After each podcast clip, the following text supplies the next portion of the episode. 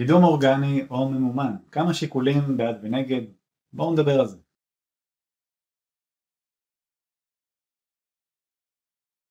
טוב, אז אני דניאל זרי, נעים מאוד, מי שלא מכיר, אה, מה שאני עושה בחיים זה קידום אורגני בלבד, SEO, שזה בעצם קידום התוצאות האורגניות הרגילות, הטבעיות שגוגל מציג לנו. אז אני אגיד את דעתי שאולי נשמעת לא אובייקטיבית, אבל אני באמת אה, מאמין בה בלב שלם, וזאת גם הסיבה שבחרתי לעסוק בקידום אורגני בלבד. שזה בעצם אה, קידום ממומן, לדעתי, היתרון היחיד שלו על פני האורגני, זה זה שהוא מהיר, עובד אה, באופן כמעט מיידי, זאת אומרת ברגע שמקימים קמפיין, עושים מחקר מילים, הודעות וזה, אפשר אה, באותו יום כבר אה, להריץ את הקמפיין ולהתחיל לקבל פניות, לידים, מכירות, מה שזה לא יהיה, כל אתר והמטרה שלו.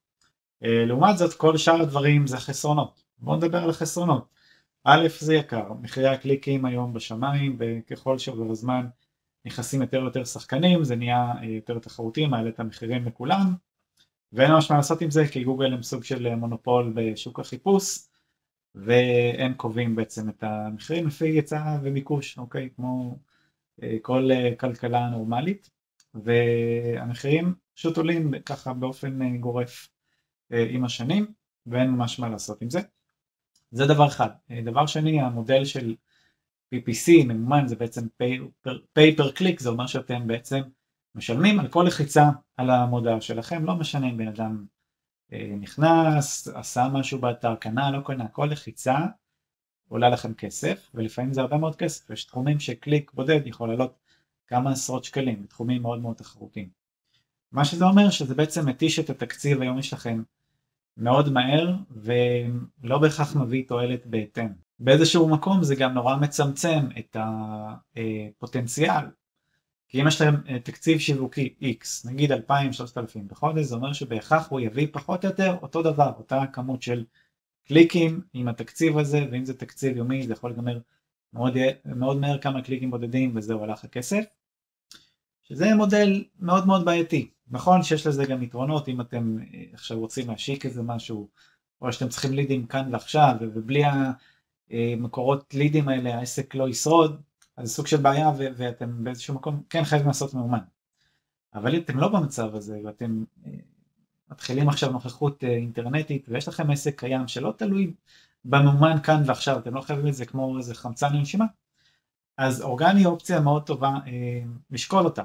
כמובן שאפשר גם לשלב ביניהם, אבל זה אולי אה, נרחיב יותר מאוחר. עכשיו, אה, החסרונות של ה-PPC בעצם מה שציינתי זה יקר, אין לזה אפקט לטווח ארוך וזה נורא מצמצם אתכם, כאילו זה, אין לזה פוטנציאל צמיחה, עוד שנה עוד שנתיים תעבדו עם אותו תקציב תהיו באותו מקום, אתם רוצים לקבל יותר כניסות אתם צריכים לשלם פי 2 פי 3 יותר בהתאם למה שאתם רוצים לקבל, אוקיי?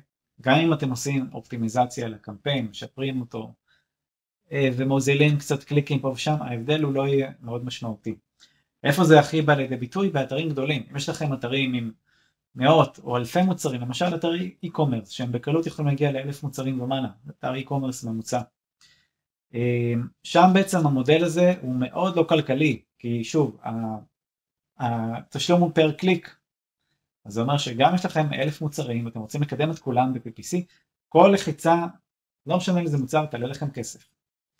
אם אני משווה את זה לאורגני לעומת זאת, הרי מה קורה באורגני? אורגני הוא תהליך הוליסטי, המילה הול, זה אומר שהוא משפיע על כל האתר ברמה רוחבית, גם אם אתם עושים קידום כזה סביר ובינוני, עדיין זה משפיע באיזשהו מובן על כל האתר, נגיד תנו לינקים לדף בבית, בום, זה משפר את הטראסט של הדומיין, כל האתר מתקדם, ברמה כזאת או אחרת כמובן, כל ביטוי בהתאם לתחרות שלו, אבל שורה תחתונה, זה אה, מקדם לכם את האתר באופן רוחבי, ואם יש לכם אתרים גדולים, אז זה בעצם משפיע על כל מאות או אה, אלפי או עשרות אלפי עמודים שיש לכם, זה, זה בדיוק איפה שהאורגני נהיה סופר אפקטיבי, באתרים גדולים עם הרבה דפים, זה לא מחייב, יש גם אורגני לאתרים יותר קטנים של 100 עמודים ופחות, שזה עדיין אה, מאוד מאוד משתלם.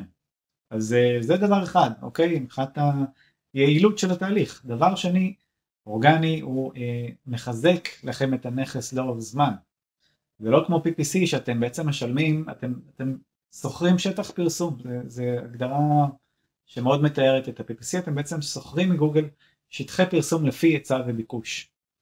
באורגני לעומת זאת אתם, אם אתם עושים את זה כמו שצריך, נעזרים בחברה, עושים את זה בעצמכם, כמו שצריך, לא משנה, אתם משבחים את ערך הדומיין, שזה נכס לכל דבר, נכס דיגיטלי, over time, זאת אומרת עם הזמן האתר מתחזק, ואז מה שקורה, ההשקעה שלכם שווה הרבה יותר. אתם שמים נגיד 2,000 בחודש על אה, קידום אורגני, או שמשלמים לאיזה מישהו שיעשה את זה, או שאתם משקיעים בעצמכם איקס אה, תקציב כזה על מאמרים, קישורים, whatever, ונכון, אתם לא רואים מזה תמורה בחודשים האחרונים של התהליך, אבל עם הזמן, מה שקורה, האתר מתחזק, הדירוגים עולים, ובמצטבר אתם מופיעים על יותר ויותר ביטויים במקומות יותר ריאליים בגוגל, איפה שאנשים באמת נכנסים, זה מגדיל לכם את הכניסות, והאפקט הזה גם נשאר.